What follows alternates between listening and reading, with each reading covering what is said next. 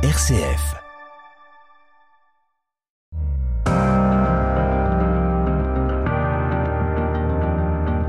RCF, les racines du présent.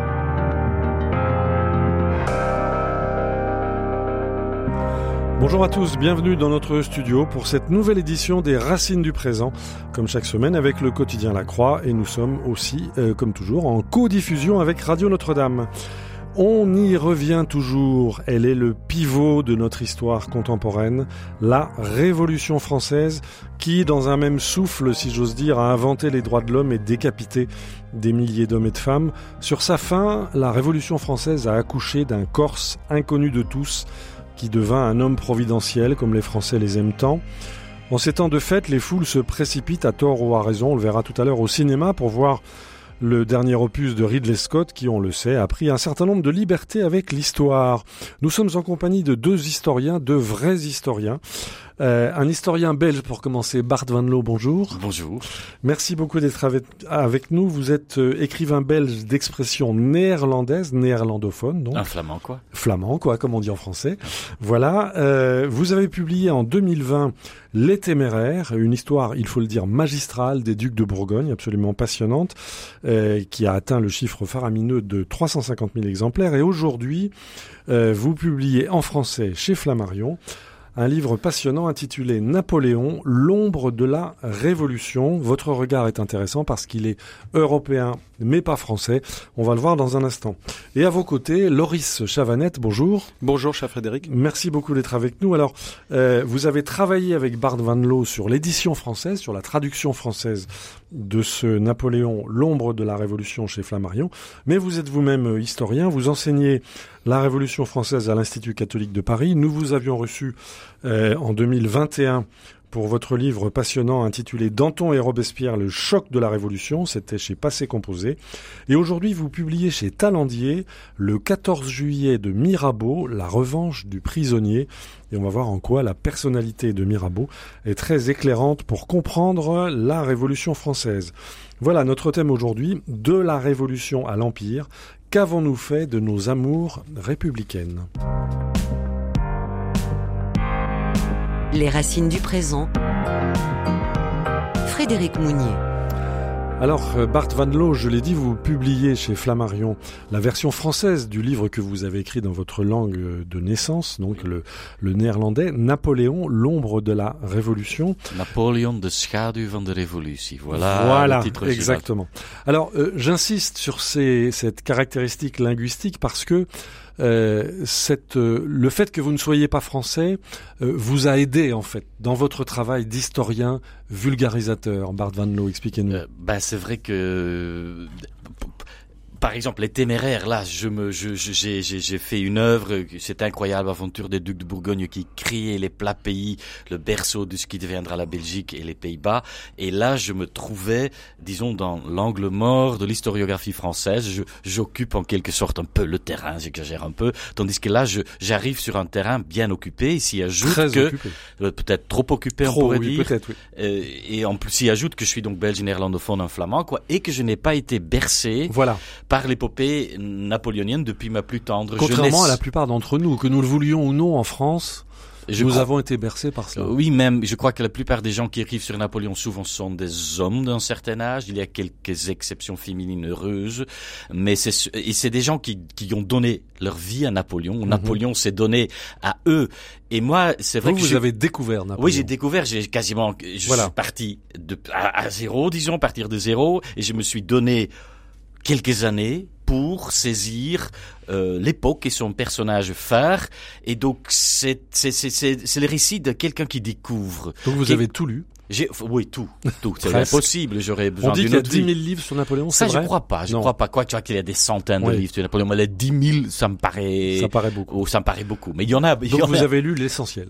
J'espère et surtout j'ai ce qui fait qu'il y a peut-être un avantage c'est que je n'appartiens pas à une euh, chapelle napoléonienne il y en a Mhm. Plusieurs Oui. euh, j'ai eu le, le même la même expérience avec les téméraires là aussi il y a des chapelles mais il y en a moins elles sont plus Oui. petites quand même mais c'est vrai que je, quand j'écris je n'ai pas pensé à qu'est-ce que Jean Tullard va penser, qu'est-ce que Thierry Un Lenz peu va quand penser? même, non? Un peu quand même. Je- évidemment, parce que je les ai lus et j'ai quand Oui, même, je Vous demande. avez des grands aînés. C'est vrai que c'est les épaules sur lesquelles je me Voilà. pose, mais comme je ne fais pas partie d'un cercle académique, je ne dois pas me me me me. Vous bon, êtes libre. En un je mot, vous enfin, êtes quelque libre. sorte, je- oui, je, je je suis plutôt libre et je je revendique euh, le regard frais. Voilà. Je voilà. Alors, avec ce regard frais, en un mot, qu'est-ce qui vous a frappé? On va revenir hein, sur la chronologie, sur la Révolution, sur le rapport entre Napoléon, l'Empire et la Révolution, etc. Mais en un mot, en tant que Belge libre, qu'est-ce qui vous a frappé? Bah peut-être, bah c'est c'est peut-être pas si original que ça, mais tout simplement sans euh, sans Napoléon, on aurait eu la Révolution.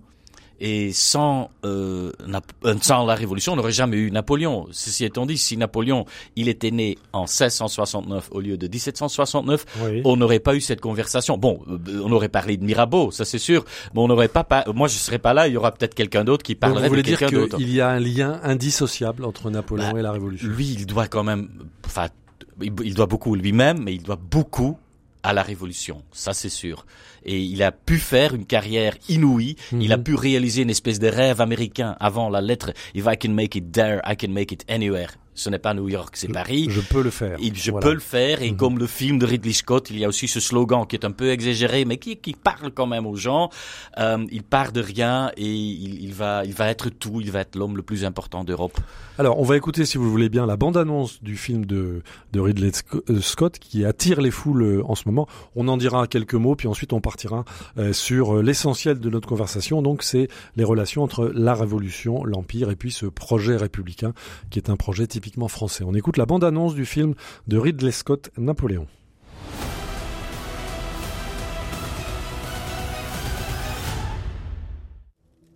Votre Majesté, nous sommes découverts. Bien. Attendez On est sur la glace C'est un piège Retirez-vous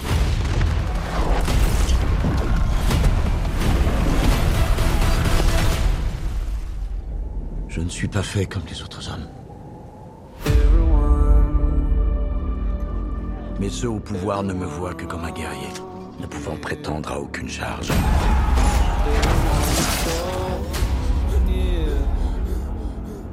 Mais je marche dans les pas d'Alexandre le Grand et de César, Quel est votre nom? Napoléon. Le cours de ma vie vient-il de changer? Napoléon. Je dois vous prévenir. Je ne serai pas commandant en second. Mais c'est par le feu que je l'emporterai. Je suis destiné à de grandes choses. J'ai trouvé la couronne de France dans le ruisseau et je l'ai placée sur ma tête. Tu crois être un grand homme. Tu n'es rien si je ne suis pas avec toi. Je pense que je parle au nom de tous quand je dis que nous dormirons beaucoup mieux sans cette vermine. À qui est ce pays?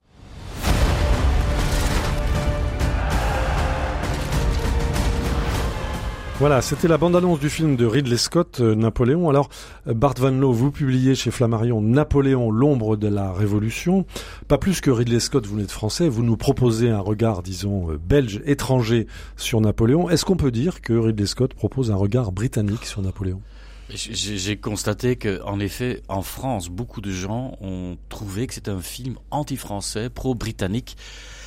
En, en tant que Belge, cela m'a pas tellement frappé. D'accord. Ça ne m'a pas choqué. Je, je, je n'ai pas. Ça, c'est peut s'explique peut-être que Napoléon ne fait pas partie de mon héritage personnel culturel et que je ne me sens pas choqué.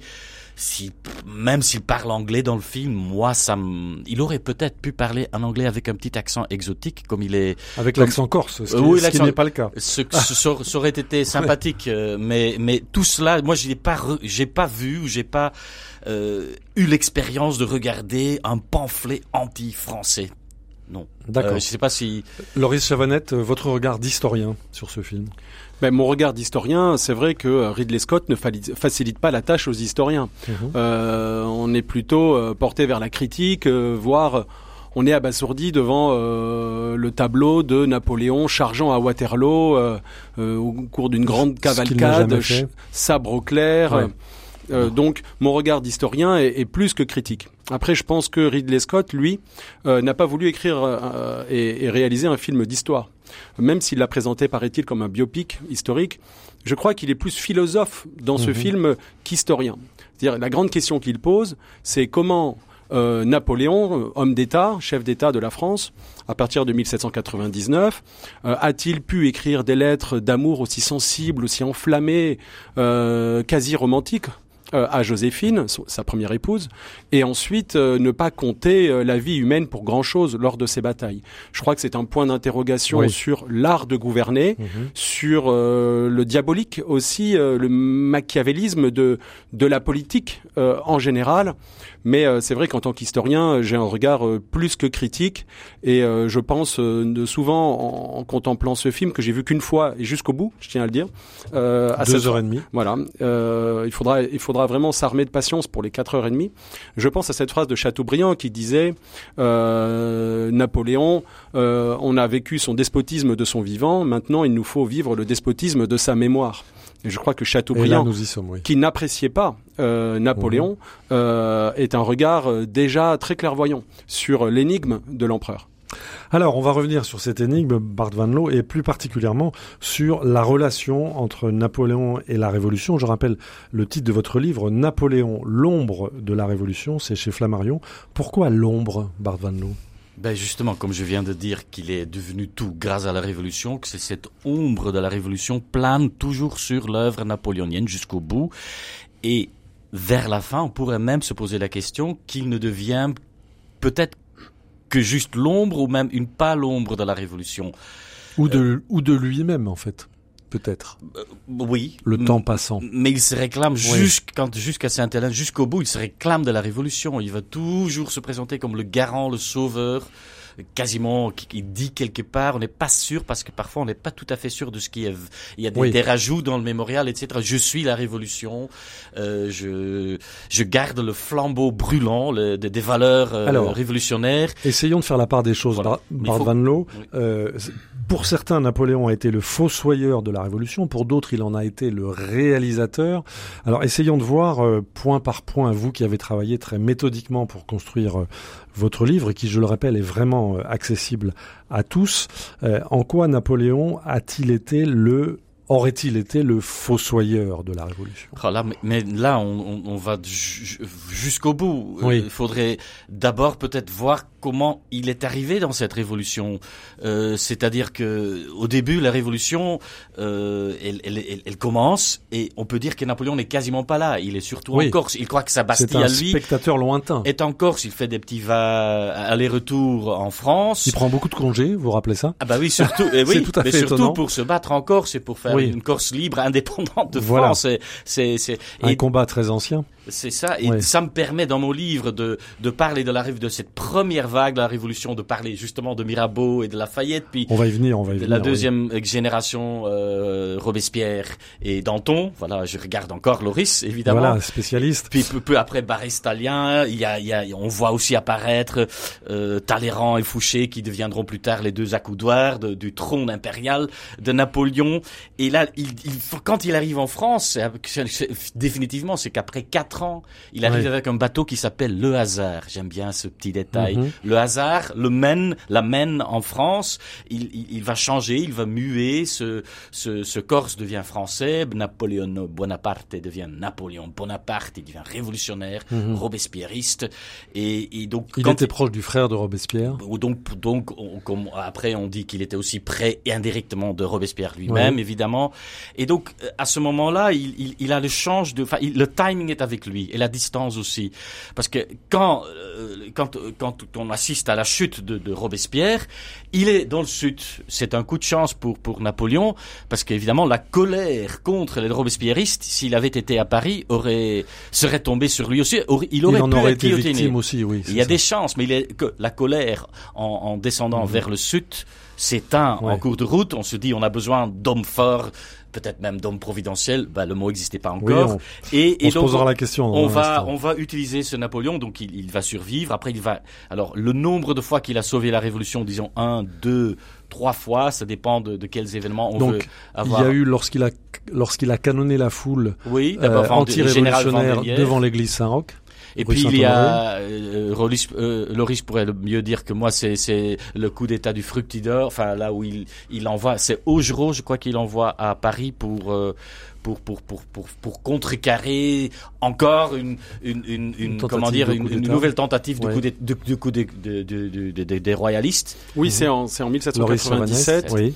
En 1797, les élections ont été dé défavorables au pouvoir euh, révolutionnaire, -hmm. au directoire en place, et donc euh, que se passe-t-il? Napoléon, il envoie une armée, il fait semblant de l'envoyer vers le nord. En fait, il l'envoie vers Paris. Le général, c'est Augereau. Napoléon est alors en Italie, et c'est un coup d'État anti-parlementaire, c'est un coup d'État militaire -hmm. organisé contre les idéaux de la Révolution, euh, les principes juridiques parlementaires de la Révolution, mais c'est réalisé au nom de la Révolution pour lutter contre euh, une résistance, il est vrai, monarchique à ce moment-là.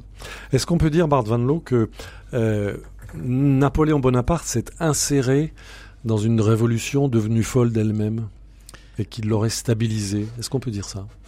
En, en, premier lieu, oui, je crois qu'il qu arrive. Il va quand, quand la France est complètement à feu enfin, et à sang, dans euh, tous les sens du terme. Oui, après, euh, il y a la corruption du directoire, mmh. il y a le, le, le, chaos du directoire. Le directoire est bien plus que la corruption, parce que c'est quand même le directoire ou la République thermidorienne qui a mis fin à la terreur. Ça, c'est quand même quelque chose de très important qu'on doit souligner.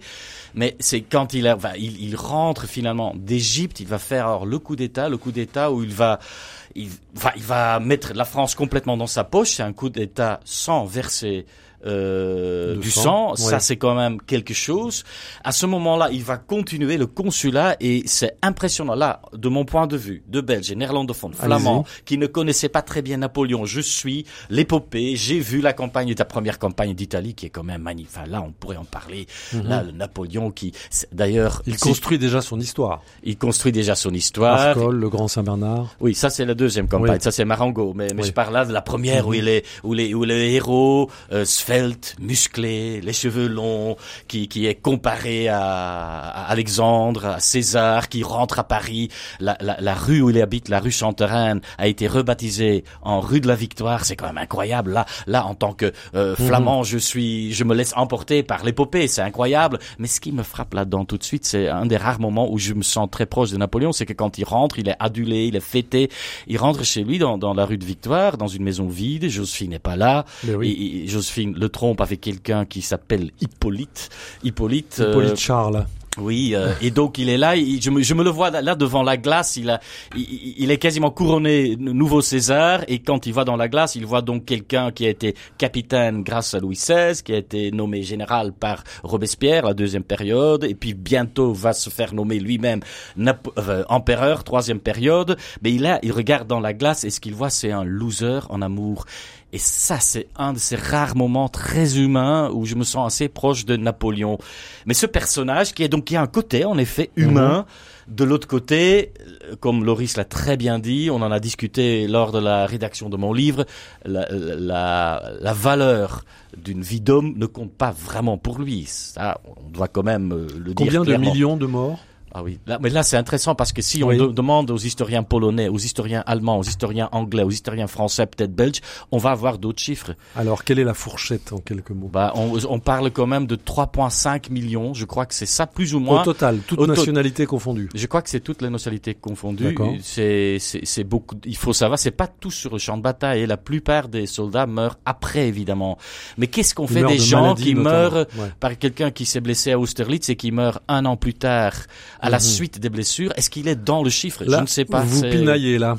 Oui. Mais bon, les, les, les amis de Napoléon nous disent que euh, le chiffre des pertes a été inférieur à celui des guerres de 100 ans, de 30 ans, même moins plus tard que la guerre de sécession. La guerre de 100 ans? De 7 ans. Ah, de 7 ans, pas de 100 ans, c'est impossible. Oui, oui, tout à fait. Impossible. Tout à fait. de 7 ans, voilà. Et que finalement, la révolution elle-même a fait euh, 20 000 exécutions et que donc, voilà, on est, on, on, est dans une époque de fleuve de sang. Non, mais ça, c'est très intéressant. Je trouve que quand même, c'est que, que pour vous, alors, Loris, il va, il va, il va me corriger sans doute, mais en général, aussi vu de Belgique, euh, euh, Robespierre, c'est quand même c'est le méchant, c'est le diable en personne. C'est vu de France, c'est pas terrible non plus. C'est vrai. Que, et mais et, Napoléon, on se les emportait par l'épopée napoléonienne. Mais quand on voit les chiffres, c'est vrai que la, la guillotine, c'est entre alors les chiffres officiels, si je me rappelle bien, c'est entre 18 et 30 000 mhm. d'exécutions, tandis que les guerres napoléoniennes, c'est des millions. Combien on peut en discuter? Mhm. Et quand même, Robespierre, il a plus mauvaise presse que, que Napoléon. Alors comment l'expliquer? Madame de Stahl, euh, Madame de Stahl euh, qualifiait Napoléon de Robespierre à cheval euh, pour dire que Madame de Stahl était l'ennemi intime de Napoléon. Oui, et, l'ennemi intime est sans doute trop libéral au C'était la fille de, Napoléon. Voilà. Et, et effectivement, euh, Napoléon n'appréciait pas euh, ce vent de trop libéral.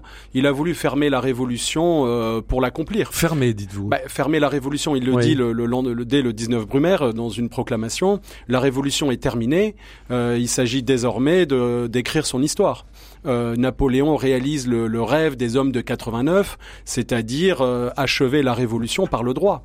Et c'est ce qu'il va faire. Aussi, Napoléon, c'est les champs de bataille. Mais pas par le Parlement. Pas par le Parlement, euh, ça c'est sûr. L'Assemblée sous, sous l'Empire, elle a seulement le droit de voter, elle n'a pas le droit de discuter. Tout se mhm. réalise en fait dans les coulisses, au Conseil d'État et j'allais dire dans, dans, dans, le cerveau de l'empereur, dans sa bibliothèque.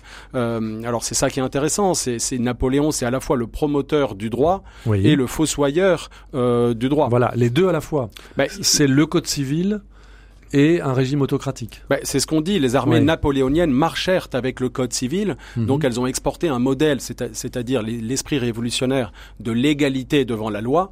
Mais Napoléon, c'est aussi la reprise de l'arbitraire. On, on cite assez peu les prisons d'État.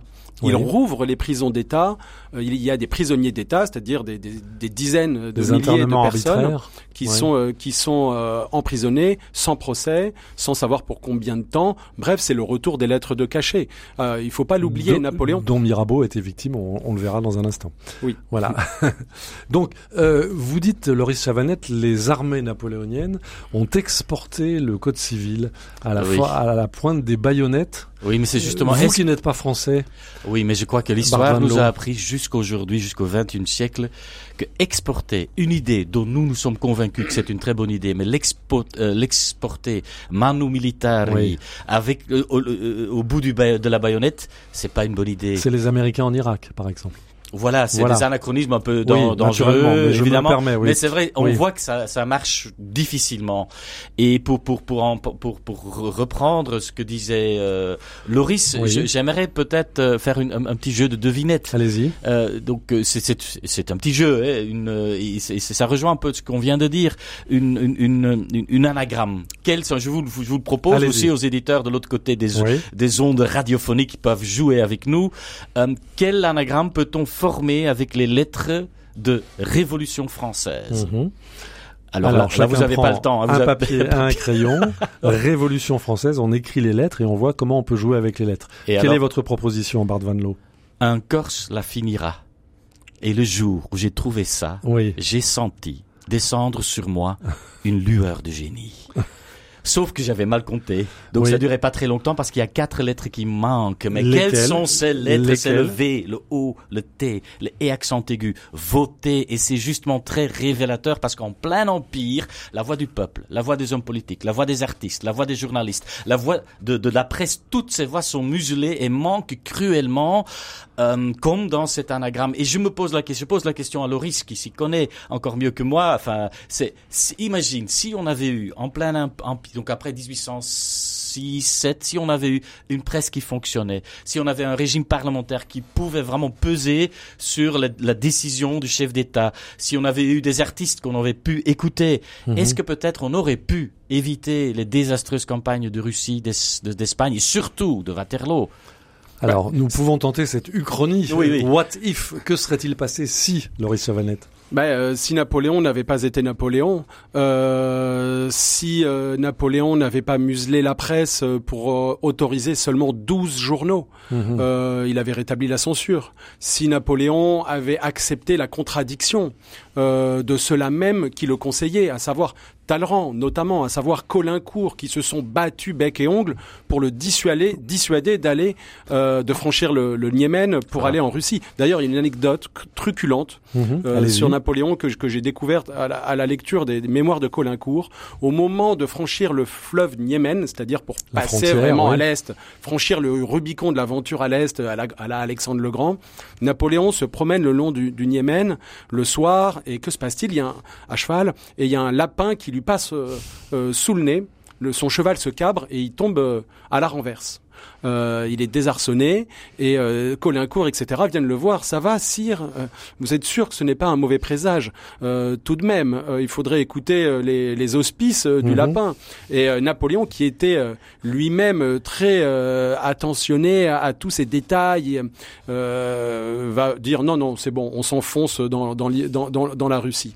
Bah alors par contre, j'aurais peut-être un, un deuxième jeu de mots, puisque on, on joue à ce jeu-là. Ouais. Moi, j'aime j'aime beaucoup le jeu de mots Waterloo. Oui. C'est-à-dire, euh, sans doute, euh, l'histoire a démontré, euh, le champ de bataille humide a démontré, la pluie a démontré que Napoléon a été vaincu par, non pas le général hiver, mais par le général pluie, par la pluie de Waterloo de, de- du printemps de 1815. Et Waterloo, c'est un jeu de mots à la fois anglais et français Et qui révèle néerlandais, on peut même dire néerlandais, water. Oui. Eh bien voilà. On m'appelle d'ailleurs en Belgique parfois Bart van Waterloo. Voilà, pour continuer les jeux de mots. Il faut rappeler que Waterloo est une banlieue de Bruxelles aujourd'hui. Les racines du présent. Une émission de RCF en codiffusion avec Radio Notre-Dame.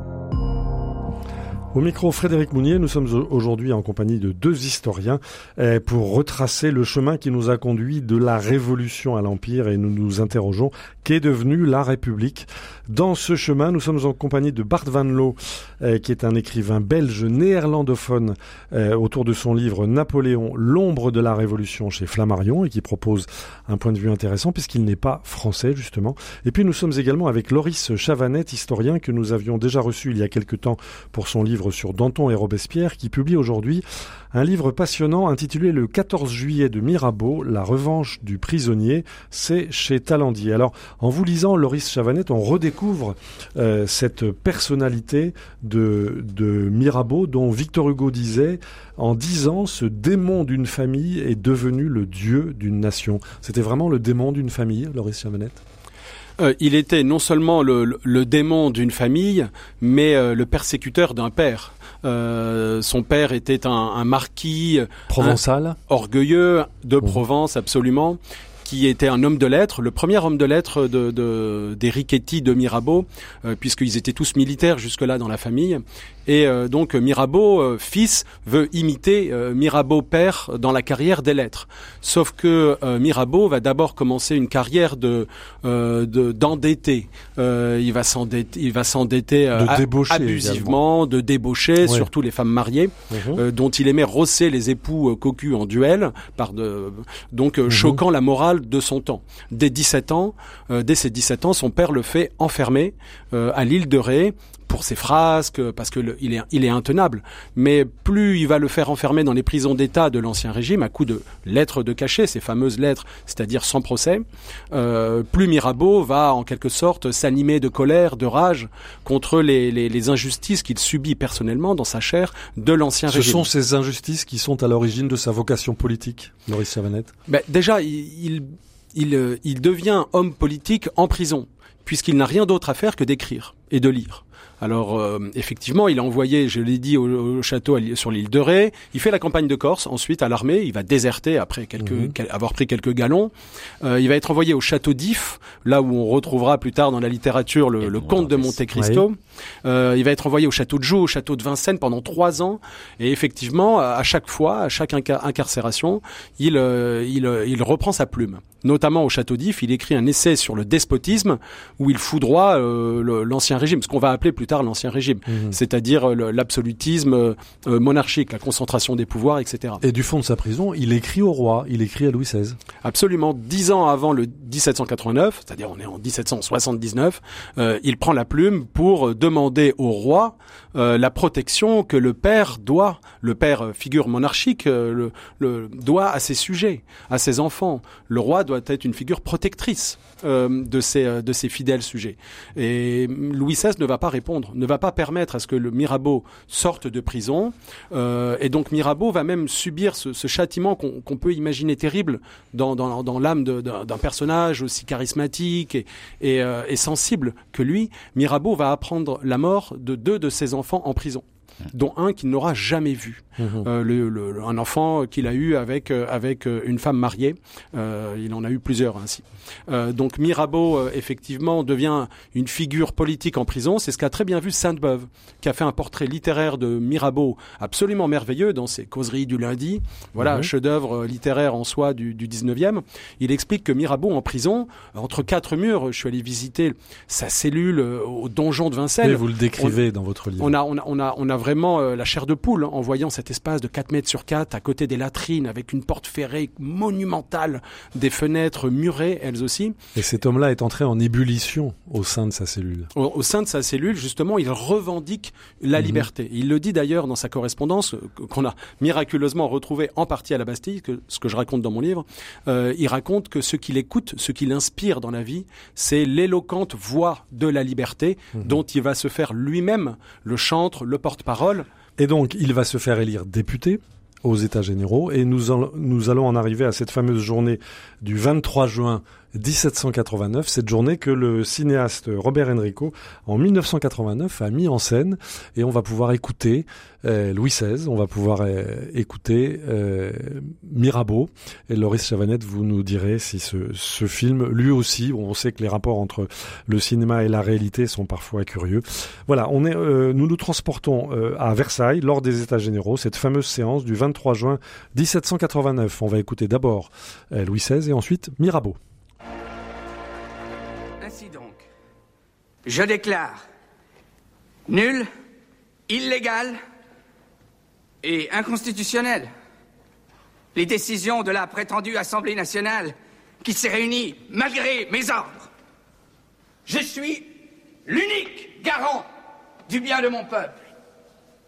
Et si vous m'abandonnez dans une si belle entreprise, alors c'est vous qui serez abandonné et pas moi. Je vous ordonne de vous disperser sur le champ et de vous rendre demain matin dans les chambres affectées à vos ordres respectifs pour y reprendre vos séances.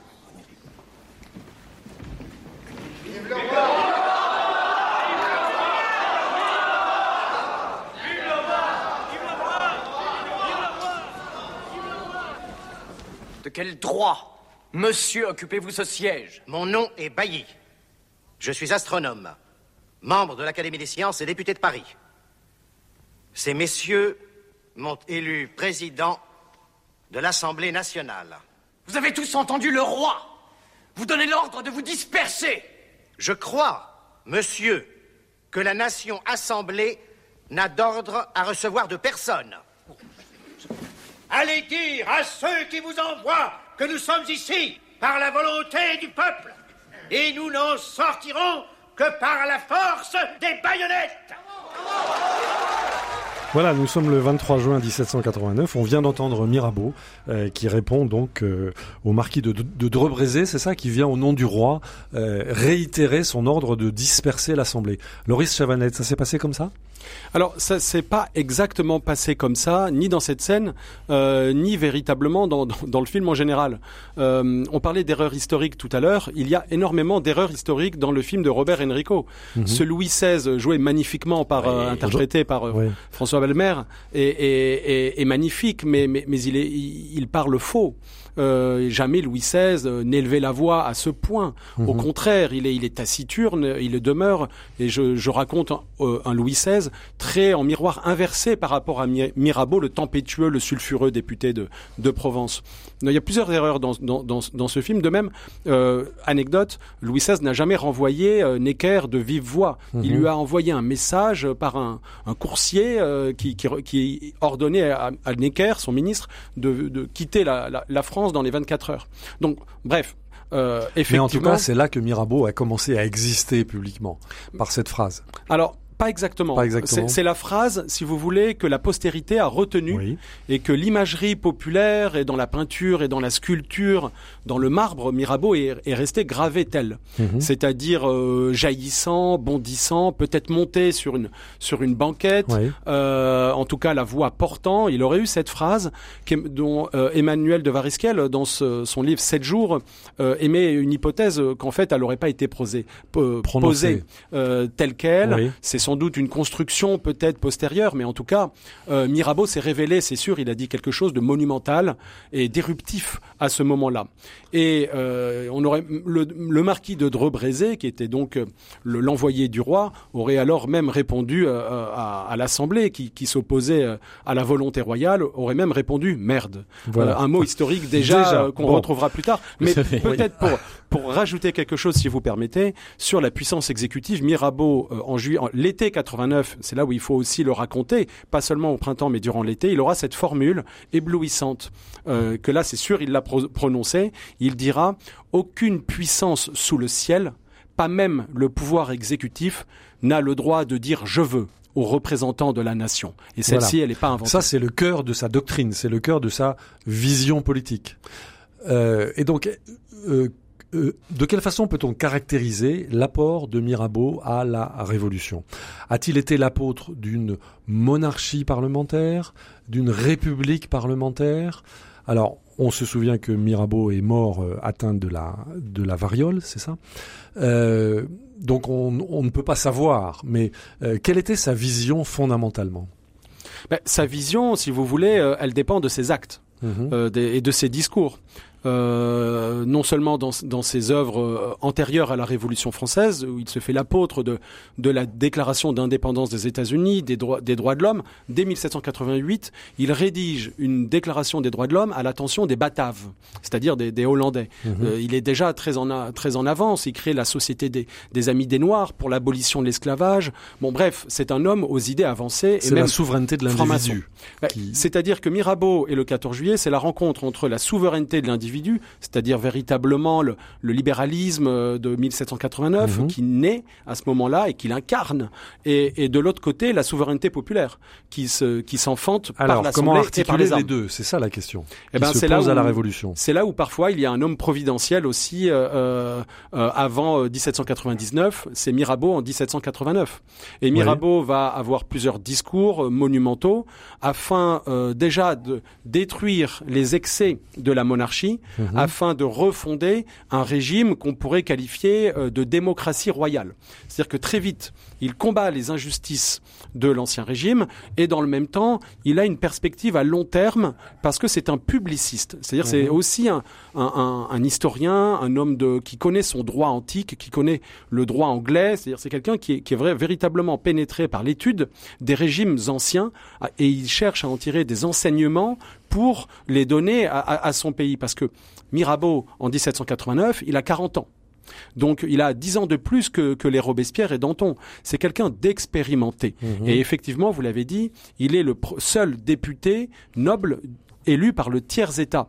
Donc Oui. déjà, Il est du côté du tiers-État, il faut le rappeler. Exactement, c'est un noble qui qui qui qui, qui s'est arraché à sa condition pour véritablement forger son identité propre. Mhm. Et c'est en ce sens qu'il va incarner la Révolution française euh, dès 89 dans sa dans son côté fulminant, dans son côté éruptif, euh, à la tribune essentiellement, parce qu'il faut pas oublier que Mirabeau c'est d'abord le grand orateur du peuple, on l'appelle l'orateur du peuple, le, le le Hercule français parce qu'il avait une voix aussi mhm. aussi euh, aussi solide qu'un roc.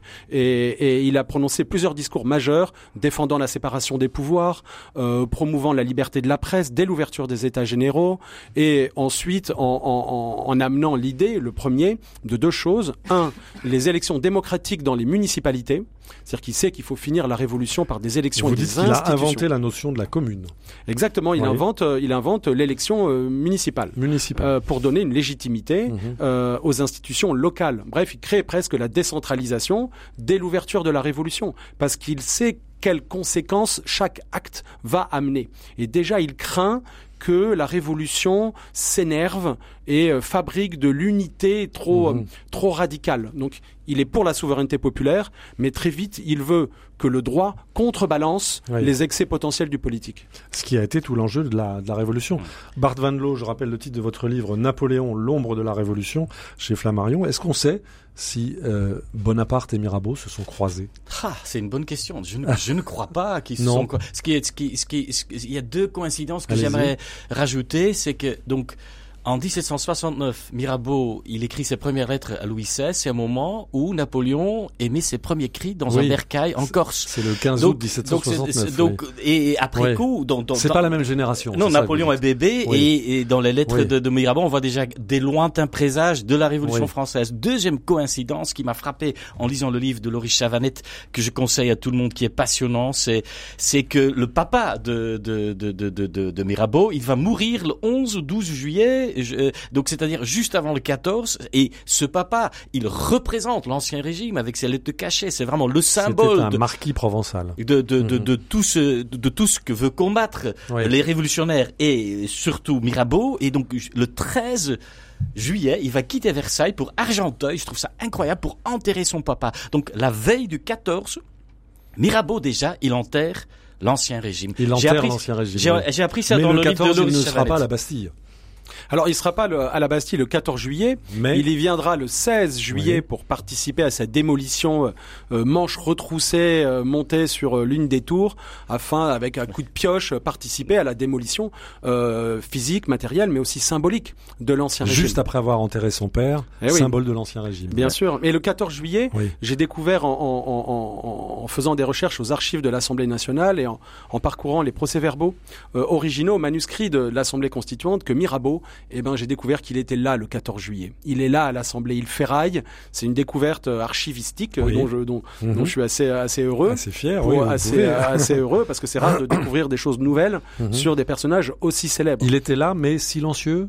non, il était s'est là, il prend la parole. Donc le lendemain des obsèques de son père. Le lendemain, c'est-à-dire qu'il a fait Oui. le voyage soit le 13 au soir, soit le Oui. 14 juillet au matin. Entre Paris et Argenteuil. entre Paris et Argenteuil pour euh, venir reprendre son duel contre euh, contre Louis XVI, Mhm. contre l'ancien régime, contre euh, ce que j'appelais euh, les excès de, l'absolutisme et euh, ce duel, alors qu'il a, il a été lui-même le vaincu toute sa vie en- emprisonné, il va, je, pro- je propose le portrait d'un Mirabeau pour une fois vainqueur. pour une fois vainqueur. Mais alors on voit cette tension en vous écoutant l'un l'autre entre cette souveraineté de l'individu puis cette souveraineté du peuple. Bonaparte s'est saisi de cette tension, Bart Van Loo, à son profit finalement. Puisque lui, dans son esprit, est-ce qu'on peut dire que euh, Bonaparte lui-même était l'icône du peuple, représentait le peuple en lui-même? Je vais dire peut-être une petite bêtise, mais je crois, mais naïvement, que Louis XVI aimait plus le peuple que Napoléon. Euh, Napoléon, quand là on est en 1815, on est après Waterloo, il revient de Waterloo, il est dans l'Élysée à ce moment-là, c'est là où il est, dans sa baignoire, il éclabousse ses ministres, et voilà l'image cliché de Napoléon, mais qui est vraie. Oui. Et alors il se, il se, il se balade dans le jardin avec Benjamin Constant, et il entend clamer le peuple et qui qui qui qui, qui demande ben vous pouvez être notre chef c'est pas fini il y a les armées étrangères qui sont allez il faut il faut encore continuer la bataille Mhm. etc et puis il comprend pas Napoléon. Il dit à Benjamin Constant mais ce peuple mais qu'est-ce que j'ai fait? Je les ai trouvés pauvres et je les ai laissés pauvres. Il n'a jamais vraiment compris aimé le peuple. Ça je crois que c'est c'est assez clair. Les racines du présent. Frédéric Mounier. Les racines du présent aujourd'hui autour de deux grandes figures, euh, Napoléon, dépeint par euh, l'auteur belge Bart Van Loo dans son Napoléon, l'ombre de la Révolution chez Flammarion, et puis Mirabeau, dépeint par l'historien Loris Chavanette euh, autour de son livre Le 14 juillet de Mirabeau, La revanche du prisonnier, c'est chez Talandier. Bart Van Loo, vous proposez une hypothèse concernant ce lien entre la Révolution et l'Empire. vous écrivez son remariage avec Marie-Louise qui, il faut le rappeler, était la petite nièce de Marie-Antoinette, eh bien, marque une nouvelle fracture entre le Bonaparte de la Révolution et le Napoléon de l'Empire. Jusqu'à quel point ce remariage pour obtenir un héritier, qu'il obtint finalement, n'a-t-il pas été une trahison de la Révolution, Bart Van Loo? Ben oui, mais c'est une trahison comme je, l'ai déjà fait avec mon petit, ma petite anagramme tout à l'heure.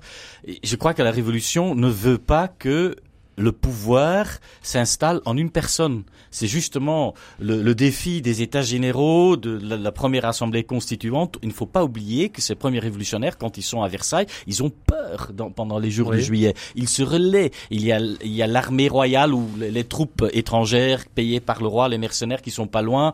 On oublie ça. Ils se relaient, ils dorment peu, ils mangent pas beaucoup. Ils ont peur. C'est vrai que c'est des héros, mais c'est des héros qui ont peur. N'oublions pas ça. Et justement, leur but, c'est de, de, de, freiner le pouvoir absolu. Et après, c'est vrai qu'on a eu, pendant la terreur, on a pendant un temps Robespierre à la tête de la révolution, à la tête, la tête, c'est le mot qui est bien choisi, évidemment. Un autre pouvoir absolu. Et qui va perdre cette tête parce que finalement, c'est la République thermide, c'est les thermidoriens qui vont remédier. Ils veulent pas. Et après, justement, au directoire, on va, on va, on va disperser le pouvoir. On va faire en sorte que le pouvoir est tellement morcelé qu'il n'y a pas plus un homme fort qui peut s'avancer.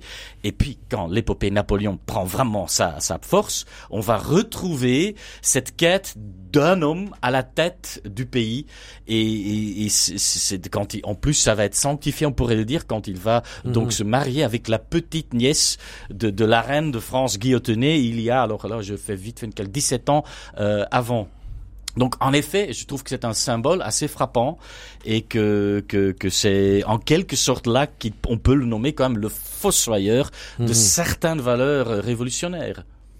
Loris Savanette, euh, si Mirabeau avait vécu, est-ce qu'il aurait pu devenir l'homme providentiel de la Révolution et prendre le pouvoir, devenir une sorte de président de la République? Bah, disons que Mirabeau euh, fait partie de ces personnalités euh, mortes sans doute trop tôt. Mhm. Euh, c'est-à-dire en, en, avril 1791. Et d'ailleurs, il a quel âge euh, à ce moment-là? Ben, il a 40, 42 euh, ans. C'est pas beaucoup. Voilà, non, c'est pas beaucoup. 42 ans. il est, on crée d'ailleurs le Panthéon pour lui à sa mort. Donc quand on voit sur le fronton du Panthéon aux grands hommes la patrie reconnaissante. C'était l'église Sainte-Geneviève, l'église au sommet de la montagne Sainte-Geneviève à Exactement, sur le toit de Paris. En réalité, il faut lire au grand homme la patrie reconnaissante à l'origine.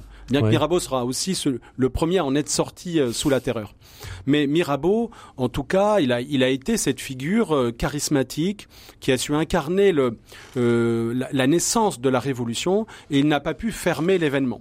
Euh, il l'aurait souhaité, euh, au point qu'il est même entré en correspondance secrète avec Louis XVI, mhm. et s'efforçant de, de, de, tenter de persuader la famille royale. Il a même rencontré Marie-Antoinette euh, à Saint-Cloud. Ça, on le sait. Nuitamment, c'est assuré. On a tout découvert de sa correspondance. On aurait aimé être une petite souris. on aurait aimé être là, mais d'ailleurs dans le film de Robert Enrico, on voit, on voit cette scène. Elle, est très réussie. Et Peter Ustinov qui joue, qui joue Mirabeau est, est vraiment délicieux dans ce film. Donc Mirabeau, figure morte trop tôt. Euh, mais qu'est-ce qui se serait passé euh, s'il avait vécu davantage? Sans doute, euh, on, aurait quand même découvert sa, sa, sa duplicité, sa, sa, corruption, et il aurait sans doute été il aurait guillotiné. La tête, il, serait sans doute mhm. monté sur l'échafaud. Mais il y en a un qui lui ressemblait un peu, qui avait le même charisme, c'était Danton, qui, monte, qui montera de toute façon lui aussi en, en 1794.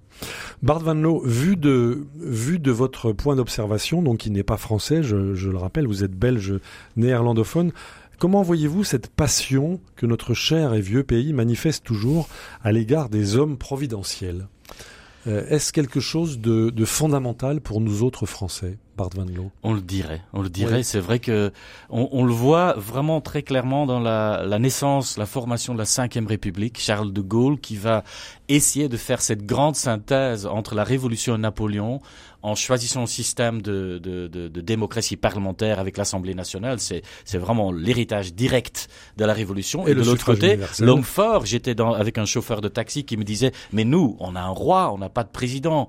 C'est un peu vous, les Français souvent, qui le voient comme ça, que vous avez une espèce d'aristocratie républicaine avec, Mhm. il y a aucun pays au monde, monde occidental au moins, euh, où le, le, le chef d'État a tant de pouvoir et qui utilise ses pouvoirs que même contre la volonté de l'Assemblée de faire voter ou de, de certaines décisions. Euh, récemment, c'est- c'est- cette, cette, cette loi ou cette, euh, cette notion qu'il utilise a un nom, le nom m'échappe, euh, qu'il utilise tout le temps, mais, mais que vraiment que maintenant euh, Macron utilise tous les pouvoirs qui, qui, qui, qui, qui- dont il C'est le dispose. fameux 49.3. 49.3, Voilà, j'avais oublié. est voilà. typiquement français. Voilà. Euh, on arrive bientôt au terme de cette passionnante conversation sur la Révolution et l'Empire entre Bart Van Loo et euh, Loris Chavanette.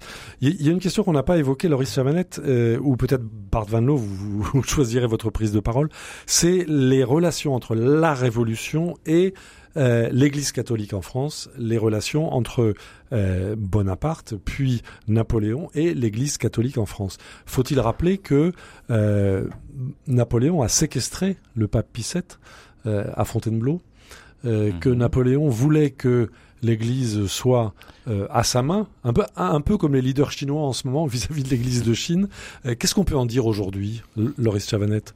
Ben, En fait, la révolution euh, pourrait presque se résumer aussi à, à- à- à une guerre civile euh, quasi religieuse. C'est ça. Euh, il faut pas oublier ce schisme Oui. monumental que représente le serment des prêtres jureurs, euh, des prêtres réfractaires, euh, la spoliation de tous les biens de l'Église, nationalisation, dit-on. Mhm. C'est Mirabeau d'ailleurs qui l'a fait adopter avec Talleyrand, un évêque, ce qui est, ce qui est pour le moins euh, Oui. orthodoxe et byzantin. Mais mais mais ce qui est intéressant, c'est que Mirabeau, lui, il a très vite la dans Napoléon, Oui, pardon, il a très vite l'objectif de clore la question euh, religieuse, et c'est pour cela qu'il a il fait adopter le, le- le Concordat en 1801.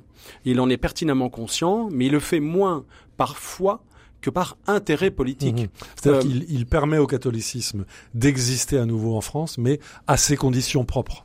Ben, il- C'est-à-dire qu'il veut un catholicisme euh, euh, religion d'État, ou de- Où il euh, d'accord avec le pape, où c'est l'État, la, la République, qui, euh, qui domine et qui hiérarchise et qui, euh, qui, les, qui les rétribue Oui. aussi, euh, qui les finance, afin aussi d'avoir la main mise dessus, pour ne Mhm. pas laisser un État dans l'État, afin de toujours garder l'autorité et la main mise sur toutes les institutions. Et il ne revient pas sur la nationalisation des biens du clergé. Euh, ni sur la nationalisation des biens du clergé, ni sur la, la vente des biens nationaux. Parce que ces biens du clergé ont aussi été vendus à des bourgeois qui se sont enrichis. C'est aussi cela la Révolution française. Hein. Oui. C'est une, c'est une, une passation de, de, de richesses d'un camp à un autre. Oui. Euh, et Napoléon ne revient pas là-dessus, ce qu'on appelle les biens euh, des émigrés aussi. Mhm. Donc Napoléon cherche à véritablement marier les lys et les abeilles, trouver, faire opérer la synthèse aussi quelques siècles avant, avant De Gaulle lui-même. Et c'est cela qui est intéressant parce que, euh, sans oublier qu'il va donner un statut aux, aux- aux- aux Juifs. Oui. Euh, il a une, une vision euh, à la fois moderne et anti-moderne de la liberté individuelle. Et puis, il y a cette, euh, cette proposition de Napoléon qui vous a touché ou qui vous a choqué par Van Loo, c'est le catéchisme. Le catéchisme Ah oui. de Napoléon. On oublie ça un peu. Hein. Oui, mais là, c'est vraiment c'est incroyable. Là, il, Racontez-nous. il- il, va, ce- ce- le catéchisme euh, est à plus que le 15 août. Il- Mhm. Il a quand même, en quelque sorte, il a le malheur de, de, de son anniversaire tombe le 15 août. Donc, il en fait une fête nationale, le Oui. Saint Napoléon. Et là, il doit lutter avec la Sainte Marie, la Vierge, qui en plus est, qui est quand même la, la patro, enfin la sainte patronne de, du royaume de France. Depuis le vœu de Louis Et XIII. il va perdre Mhm. parce qu'il va jamais su, il va jamais savoir vraiment Donc là, on touche une implanté. limite. hein. Il touche les limites. La France va plutôt euh, adorer la Vierge euh, que, que le Saint Napoléon. Et c'est Louis XVIII, c'est une des premières choses qu'il va faire, c'est rétablir la Sainte le 15 août comme le, la journée de la Sainte Vierge et la journée du royaume, de, de la fête de, de, de, de, de, de la royauté française. Mais vous expliquez, euh, Bart Van Loo, que ce catéchisme a été lu pendant tout l'Empire par les enfants, par les jeunes, et que ça a imprégné une génération, ça a contribué à la construction d'une forme de roman national. Je voudrais vous faire écouter, pour faire encore un dernier détour par le cinéma, euh, vous, vous faire écouter Sacha Guitry. Sacha Guitry, vous vous souvenez peut-être de son magistral Napoléon, qui est sorti en 1955. Voici un extrait de son discours de présentation du film Napoléon devant le président de la République. Vous allez voir comment on construit un roman national. Monsieur le Président de la République, Monsieur le Président du Conseil, Monsieur le Ministre de la Défense nationale, Messieurs les ministres, Messieurs les ambassadeurs, Mesdames, Messieurs, j'ai l'honneur de porter à votre connaissance un ouvrage cinématographique dont je suis l'auteur et qui n'a qu'un seul but, celui de vous complaire, en vous contant la vie ardente et fulgurante de l'un des plus grands hommes que la terre ait porté. Et puissiez-vous avoir de temps à autre l'impression que vous feuilletez un livre d'images, d'images signées Ingres, David ou Horace Vernet, tableaux, dessins, croquis, dont les personnages aurait pour un instant cessé d'être immobile. Voilà, c'était en 1955, il y a bien longtemps.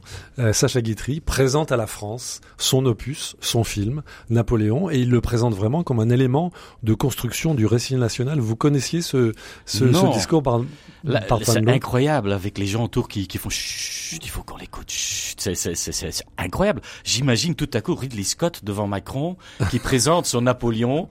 Et non, mais c'est vrai que la construction du roman national, c'est quand même quelque chose de très très très très français, avec des avec des, des choix qui sont faits au fur des euh, au fur et à mesure euh, au fur et à mesure que le temps passe. Que par exemple, mes ducs de Bourgogne est très cher, à moi ont été rayés Ils sont tout à fait du roman national. Ils sont balayés sous le tapis national. Il fallait attendre un flamand pour, vous quasiment pour leur rendre justice. Non mais c'est très drôle. C'est vrai qu'il y a des choix. Il y a des bêtes noires. Il y a des gens qui sont marqués au fer rouge. Évidemment, Napoléon, le, le, pont de Montereau, par exemple, c'est une des dernières batailles de Napoléon Mhm. pendant la campagne de France. Là, c'est là que le 10 septembre 1419, Jean sans peur se fait assassiner par le futur Charles VII qui est encore dauphin. Mhm. Il faut chercher, mais vraiment, une toute petite pancarte sur Il y a une Oh, plaque. il y a une plaque. Et Je on peux le dire, je l'ai vu. il y a une toute petite plaque qui, qui dit que Jean sans peur s'est fait assassiner. Oui. Et puis quand on se redresse, on, on constate qu'on est à l'ombre depuis, depuis Voilà. toujours d'une énorme statue équestre de Napoléon. Et voilà, la France résumée en une seule image. Voilà, en une seule image sur le pont de Montreux.